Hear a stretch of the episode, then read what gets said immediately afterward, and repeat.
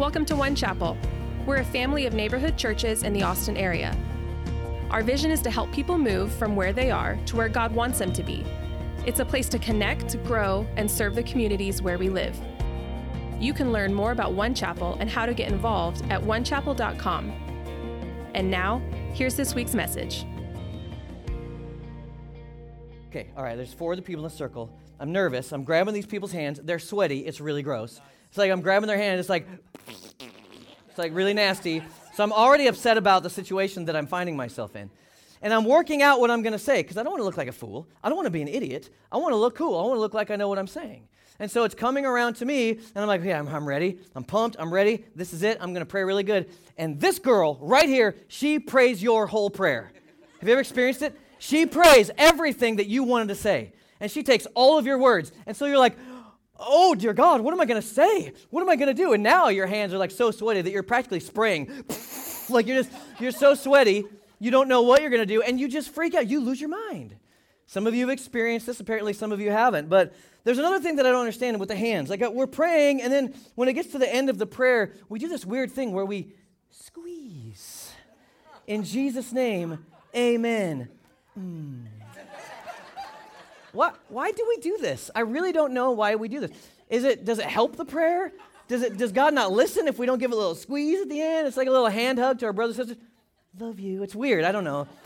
I don't know why we do it, but we do it. And then there's the person that just feels like God is not listening. And so they got to say, Oh, dear Lord God, Father God, Lord God, I just pray, Father God, Lord God, that you would come and bless us today, oh God, Father God, Lord God. Have you seen this? Have you experienced this? Some of you are like, That's me. Leave me alone. You're hurting my feelings. Some people pray like that though because they feel insecure and I, they're just not sure what to say. And imagine if I treated all my relationships in the same way. Uh, oh, dear, sweet Maria, precious Maria, wife Maria. I just thank you for these incredible children that you've born unto me, sweet Maria, dear Maria, uh, lovely Maria, right? It, it would be weird. And yet we come into prayer and we just throw all this extra stuff. Why? Because we feel uncomfortable, because we're not exactly sure what we're supposed to do. And through this series, all I'm trying to do, First of all, I don't want you to feel bad. If you say, Father God, dear God, Lord God, Father God, it's fine. You're doing great. Keep praying, all right? But I want to demystify prayer for you. I want to take it out of the realm of weird and uncomfortable, and I want us to get into where we feel like, oh, I actually want to pray. And we're basing this series around this book by a guy named Pete Greig, and it's called uh, How to Pray A Simple Guide for Normal People. And so it's all centered around the Lord's Prayer. We're kind of taking a journey through it. And so, would you pray it with me actually as we begin here today? And we're going to reach back, we're going to grab onto some old King James Version, and we're going to read it together. So, say it with me. It says, Our Father, which art in heaven, hallowed be thy name. Thy kingdom come, thy will be done, in earth as it is in heaven. Give us this day our daily bread, and forgive us our debts as we forgive our debtors. And lead us not into temptation, but deliver us from evil. For thine is the kingdom and the power and the glory forever. Amen. Or if you're holy, amen. It's interesting to me because I think it's really easy to just breeze past the opening lines of this prayer. You know what I mean? Like you just kind of go through it really quick. You kind of go, um, you go, so our Father art in heaven, hallowed be the name, King come, will be done. Okay, now to the important good stuff. Give me daily bread. It's easier for us, for us just to fly past it. And Jesus does not want us to do this as he's teaching us how to pray with this prayer. Like nothing could be further from the truth. These first opening lines are deeply meaningful and so important because every other line of this prayer is going to be preempted and primed by these opening lines. Now, when Jesus taught his disciples to pray, they wouldn't have imagined that they could approach God like this. Like they knew that that, that scriptures refer to God as a father sometimes, but it would have surprised, shocked, freaked them out a little bit to come and approach him in such familiar and familial terms. But this is so important because Jesus wants us to know this is a setup. And the first thing I want you to get today is that Jesus, he wants you to believe, he wants you to see that God is your good and loving Father. Simple point, really hard for a lot of people. Because the reality is, it's difficult. A lot of us have incredibly difficult relationships with our fathers. And those difficult relationships that we have with our fathers, they inform our relationship with our Heavenly Father. They, they color it. So everywhere we look, the breakdown of the family means that a lot of us, a lot of us have father wounds. For many of us, we have distant and unloving experiences with our dads. Statistically, probably 50% or more people in this room grew up in a divorced home. The truth is, we don't know what a real father is. Most of us. And so I get it. Like, this is a tough sell. It really is. And I get it. How in the world do you pray to and trust in God as your heavenly father when this is your reality? But what Jesus is trying to get to here is, is what you think, what comes to mind when you pray. And this is going to make or break your prayer life, I promise. It's going to make or break your prayer life. So, uh, A.W. Tozer says it like this What comes to our minds when we think about God is the most important thing about us. What comes to your mind when you think about God is the most important thing about you. Why is that? Because it affects how you approach Him, because it affects how you see Him and how you think He's going to respond to you. So, Jesus, He invited the disciples into this level of intimacy with God that they just didn't think would be possible. And Jesus could have said, When you pray, say, Our Creator. When you pray, say, Our Lord. When you pray, say, Our Savior. Say, Extreme Lord. Like whatever you want to say, say that. He could have chosen all those things. And actually, God is all those things. But He didn't choose that. He chose a term that defines and clarifies the way that He wants to relate to you. It's pretty incredible. Now, this word father in the Greek is it's patir, patir and it means nourisher. It means protector. It means upholder. It means source of life. In other words, everything originates from him. Everything originates from him. Not from you, not from me, nothing else, only from him. Romans 11:36 says, "For from him and through him and for him are all things. To him be the glory forever Amen. So, our Heavenly Father, He's the source of all provision, of all rescue, of all love. And that is the reality that Jesus wants to us to approach Him with in prayer. From this reality, not the idea that we have of God, not the sense that we have, not the what life and circumstances of life has shown us and we believe God is this, those things cannot be trusted. Jesus wants to point to the reality that God is your good and loving Father, and He wants you to be convinced deep down in your soul that God is everything for you. So, after 20 years of pastoral ministry, I've become convinced that most people's big problem with prayer is God. Like, that's people's biggest problem because when they approach Him, they approach Him as unloving. When they approach Him, they think that He's scowling. Oh, great. Here He comes again. Here comes the needy one one more time. I am so sick of this guy coming into my throne room and yelling all this stuff at me. Like we think that about God.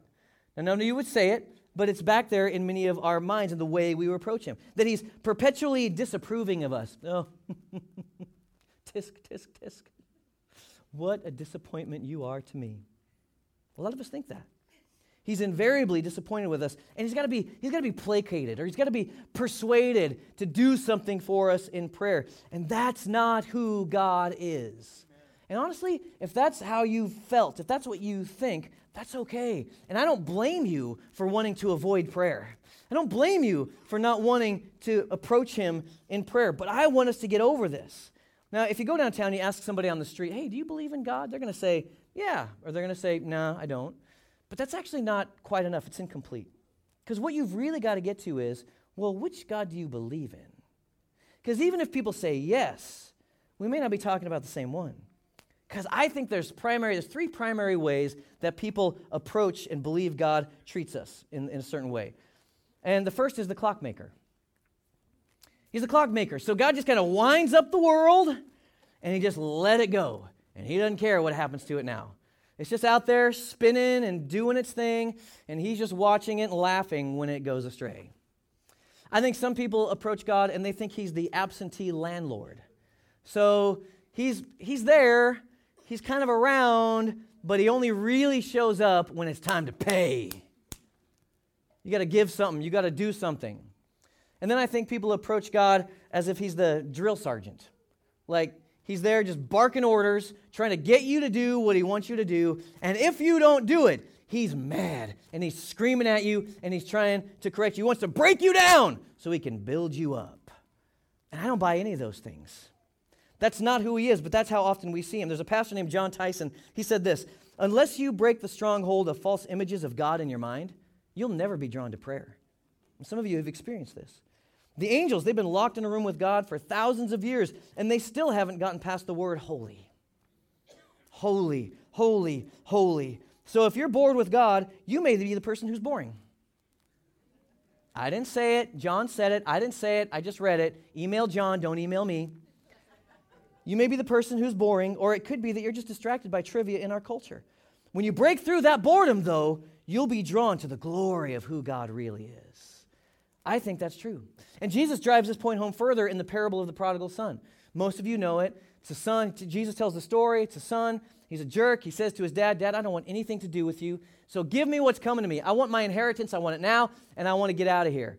And so he goes and spends all the money on wild living. He runs out of everything. His friends betray him, and he ends up then feeding pigs, the worst place a Jewish boy could be. He's feeding pigs slop, wishing that he could eat it. And he goes, Man, I could be a servant at my father's house and be better than this. And so we pick the story up in Luke 15 20. So he got up and he went to his father.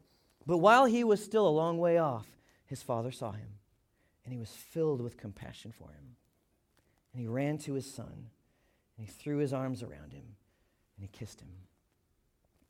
And Jesus says, The God that you pray to, this is what he's like.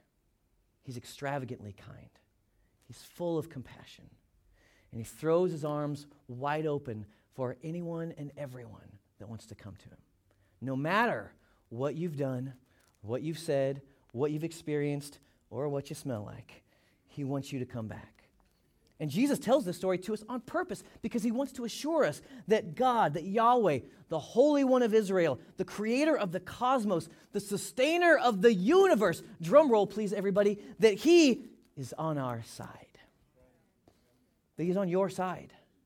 So the reality is, is that most of us, most of us have to do this work. Most of us have to wipe the face of our Father off the face of God. They're not the same. They're not the same.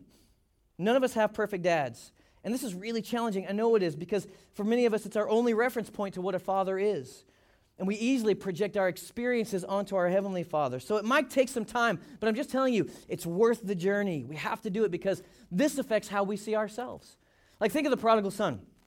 Prodigal son, he saw himself as an orphan. He said, I want the money, let me get out of here. And he took off and went to live his own life. And the truth is, is that a bunch of us, we live like that. We live like practical orphans in this faith.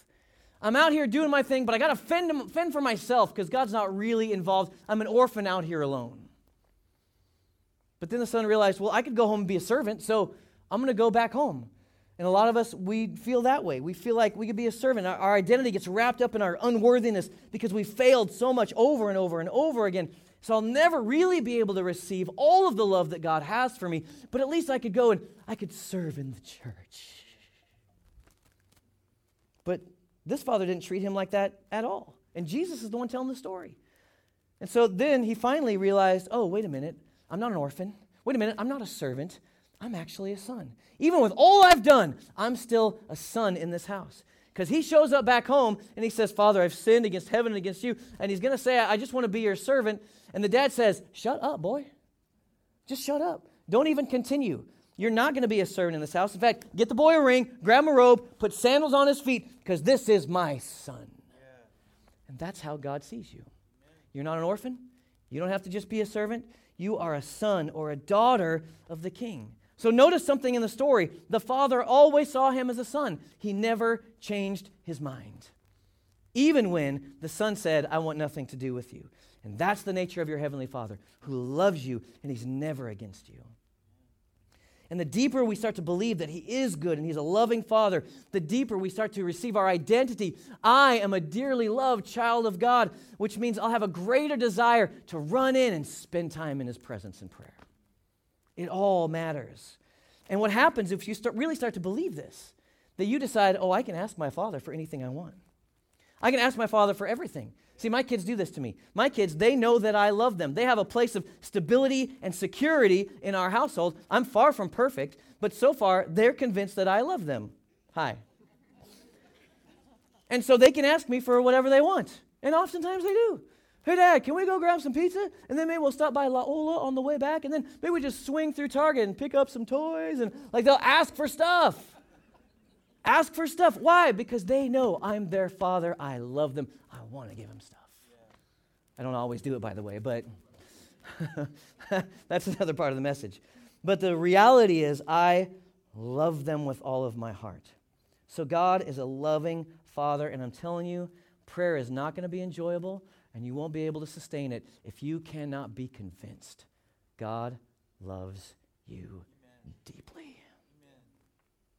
And then the prayer continues. So he wants to convince us of that, but then he moves, he moves on and he says that God is your Father and he's where? He's in heaven. And again, most of us, we don't exactly know where in where, where is that? And it's out there somewhere, most of us think, and, and that's actually not what Jesus is trying to get across to us. Because most people in America, they'll hear heaven and they'll think, oh yeah, fat cherubs on clouds the city. Like that's what they'll think. People in diapers, it's weird. Stop thinking that. And it's out there somewhere. It's far away. It's, it's far away from here. But actually, that's not what it means. Because as I understand it, in the original language, in the Greek, it's actually plural. So you could think of it as our Father in the heavens. And what that means is the way that the original readers would read it and the way that we should think of it is our Father in the skies. Or more clearly, our Father in the air. He's our Father who's in the air, and He's closer than the air against your skin. He's in the air, the air that fills up your lungs, giving you breath and life right now. This is how Jesus wants you to approach the Father in prayer. Our Father, good and loving, who's in the air, who's right here, filling me up. He's not far, He's not distant, He's not out taking care of some other business. He's right here, present with me, and He's good. So Jesus wants you to know God is as close to you as the air against your skin. He's right here. This is the point of Jesus teaching us this prayer and why he sets it up with the phrase like he does. But we've made the mistake. Heaven's a far away place. So rather than being somewhere right here, so I understand it. A lot of us, we don't feel close to God, but the reality is we are close. Isn't it weird? Like, I don't understand why some people, they feel close to God when they go out into nature. You know, some of you are like that. You're out hiking trails, and my wife is like this. Like, she's out in nature and she just feels close to God there's like birdies landing on her shoulder, and like deer coming up, and she's feeding them. oh, hello. It's weird. I don't know. And she feels close to God. Or some of you, you feel closer to God when you wake up in the morning early, 5, 5.30, 4 o'clock. You're up early with the Lord. I don't understand you. You're crazy. but why is that? Is God just outside? Is God just just up in the early morning hours and then eventually he's like, ooh, whoa, it's getting late. I did not realize how late it was. Peace, I got to go take care of some stuff. No.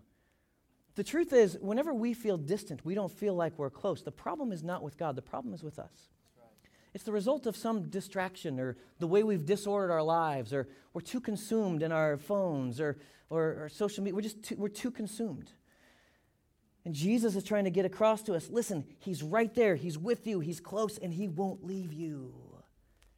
He says, Our Father in the heavens, and then He says, Hallowed be your name. Again, this is a word that we don't know what to do with.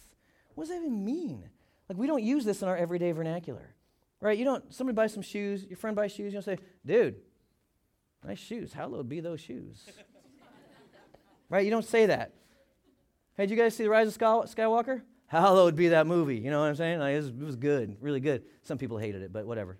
Um, oh, now you're mad. Oh, George Lucas, Disney. I'm so sorry. Just stop. Just relax. Come back. You can use this if you want to, actually. And if you want to be single for the rest of your life, then this is probably a good, hey, hey, babe, hallowed be that dress. Like, that's good if you want to just remain in the single area. That's probably the right thing to do. Or actually, if you want to marry a very, very Christian girl, it's also would probably work. Hallowed be that dress. Oh, thank you, Jesus. Like, it's, it's a, I don't know. Anyway, you work that out. That's really not the point of today. But here's, here's the, this word in the Greek it's hagiadzo. Hagiadzo, and it means set apart, holy. It means consecrate. It means sanctify. It means, here it is, to regard as special or sacred. And so this word holy, actually, it's a little tricky for us too. We don't, we don't know how to use this word holy. We don't really know what it means. This word set apart, holy. Because when we think of it, we think of it as a moral word. Oh, that guy is holy. He's moral. And that's a good use of the word, that's true. But in Hebrew, it's not just a moral word, it also has this ascetic sense to it.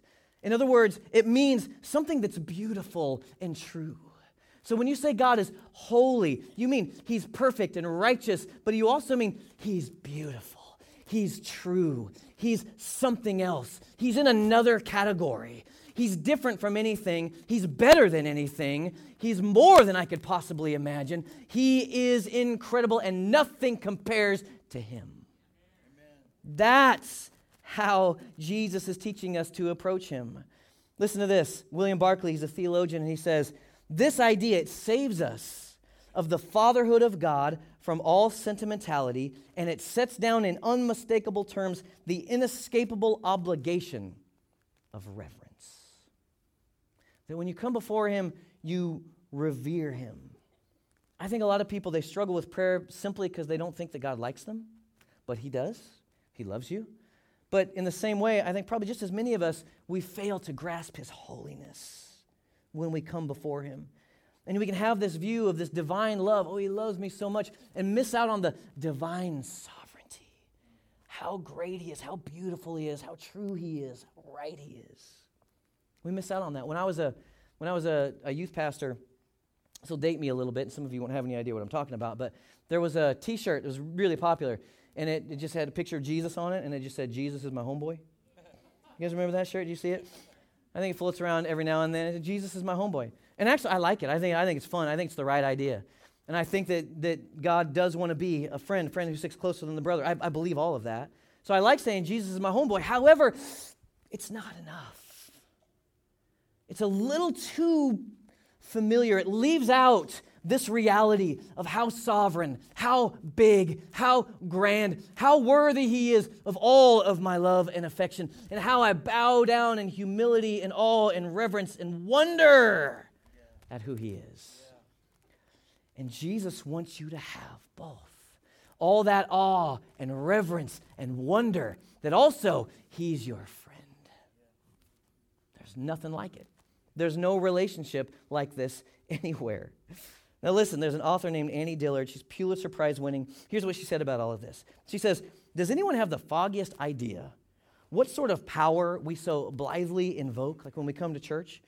Or, as I suspect, does no one believe a word of it? Here, listen, it is madness to wear ladies' straw hats and velvet hats to church. Hang with me.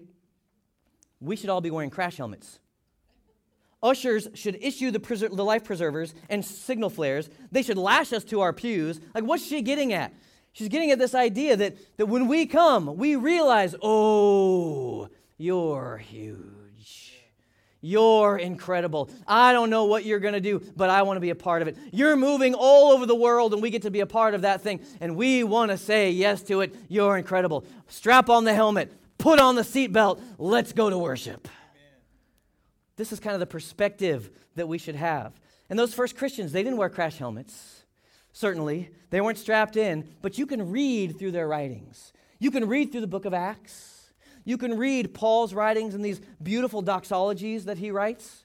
You can look at John and these dramatic apocalypse that he writes in Revelation. You can see all these things, and you begin to realize that, frankly, their God was bigger than ours that they knew what it meant to come before him in reverence and awe. And remember, they walked and talked with him. And they would come, and, and, and, and when they'd gather together, they would revere him and stand in awe of his life and his power. They understood the fear of the Lord. They understood reverence, and they even understood this dreadful thing that it can be to fall into the hands of the living God, as the writer of Hebrews says. But our 21st century American convenience culture knows very little about reverence very little about respect because cynicism and skepticism and ridicule and mockery have all been normalized in our, in our day. But this idea of God's sovereignty, it has to be settled for us if we're going to be the kind of people who will pray. So, Jesus wants you to know. He's teaching you in this prayer that prayer is worshipful enjoyment of the Father's company. It's not just enjoyment of the Father's company, it's worshipful. Oh, I'm so thankful for you. God, I stand in awe of you. I love you so much. These are the things that Jesus and the way he wants you to approach him.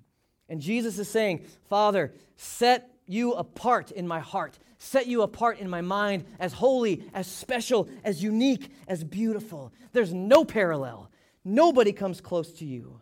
So I set you apart as the emotional source of my well being. I got things I got to ask you for, and those things are important, and I'm going to get there. But before I do any of that, you are my source. And I can take or leave those things because you are my source. I don't have to have what I think I want or need today.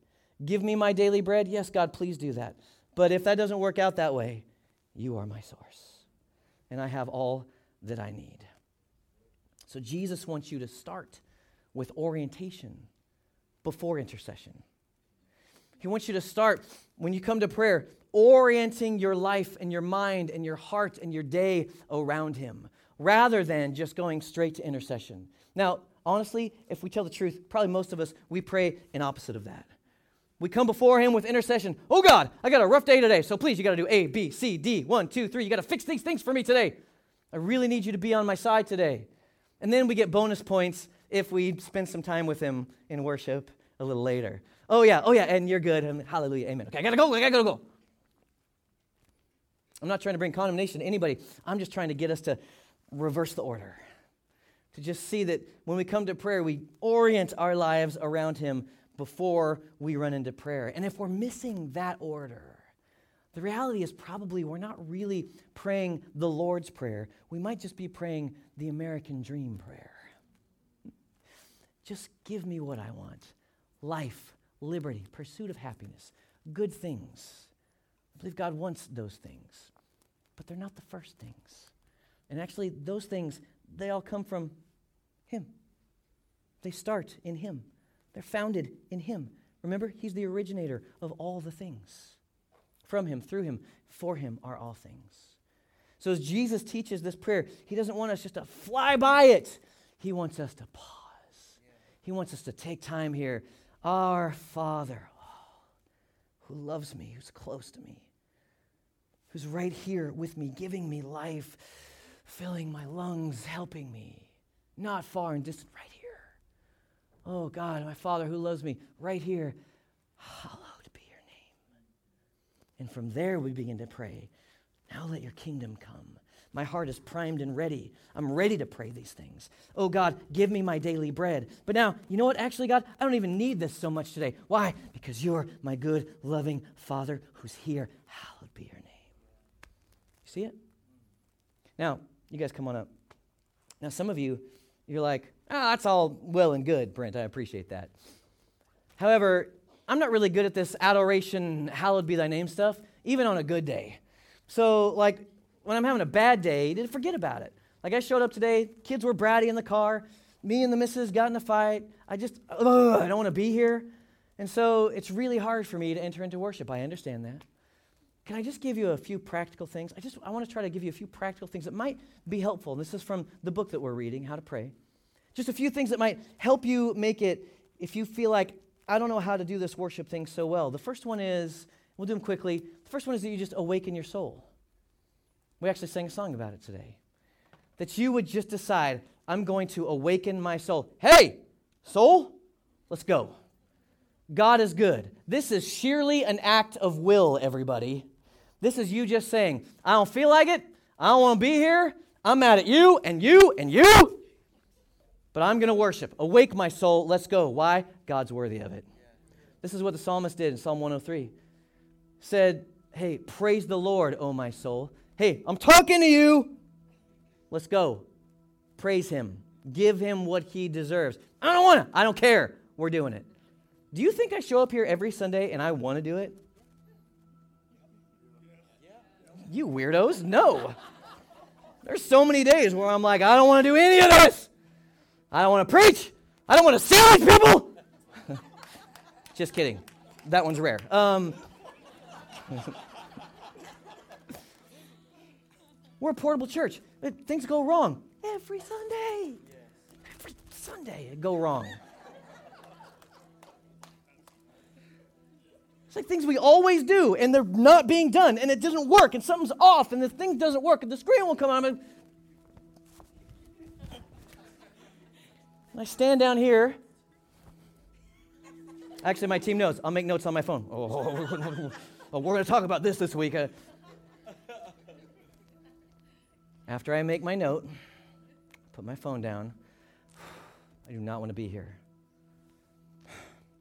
God, you're worthy. Yes, He is. You're worthy. You're, you're, hallowed be your name. You're good, beautiful. You've done far too much for me, for me just to stand here and be wrapped up in my own stupidity and selfishness. You, you're good. I don't feel like it. My inside's mad. My hands are up. My heart is reaching.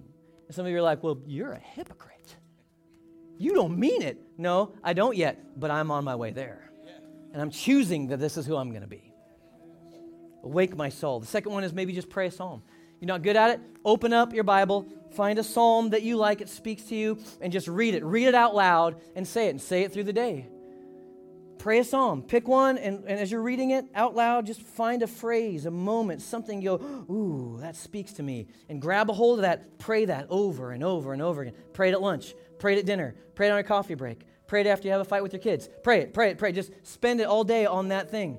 And let that cause a, a worship and adoration to come out of you. Listen, Pastor Ross said at our all night prayer meeting, he said, uh, feelings follow, they don't lead. And many of us, we don't live in our lives that way because feelings are leading, and your feelings are totally unstable. And they cannot be trusted. So there's a pastor, youth pastor that I, have really enjoyed. Her name Jeannie Mayo, and she would always say, right actions bring about right emotions. Right actions bring about right emotions. So I'm just deciding, I'm moving forward, I'm to make this happen. I'm reading the psalm, I'm just choosing it. I don't feel like it, but I'm reading the psalm, and I'm to make this happen. The third one is just worship. Worship with Bach, Beyonce, or Bethel. It's from the book. Email him.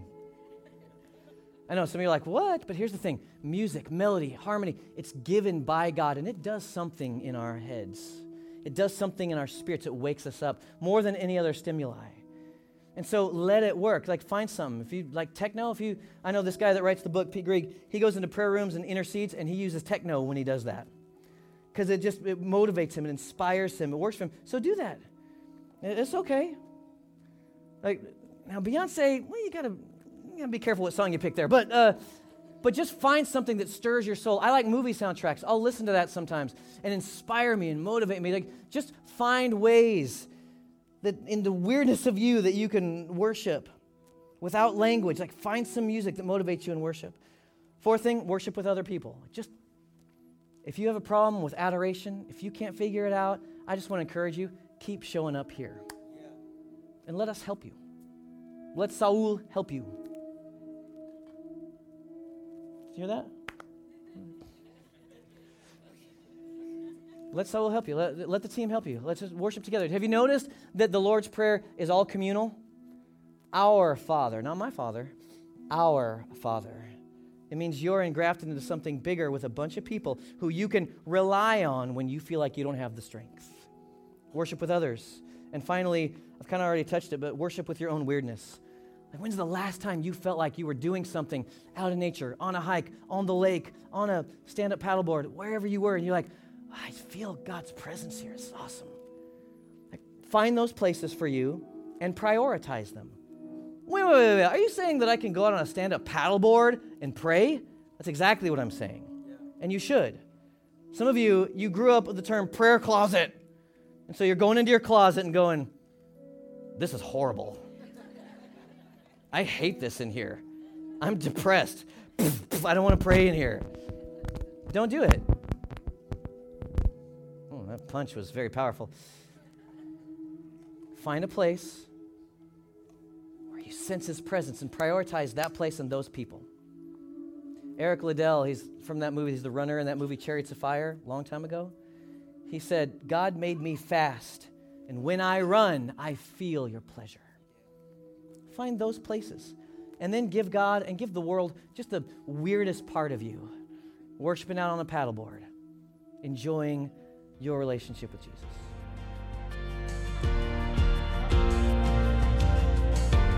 Thanks for joining us today.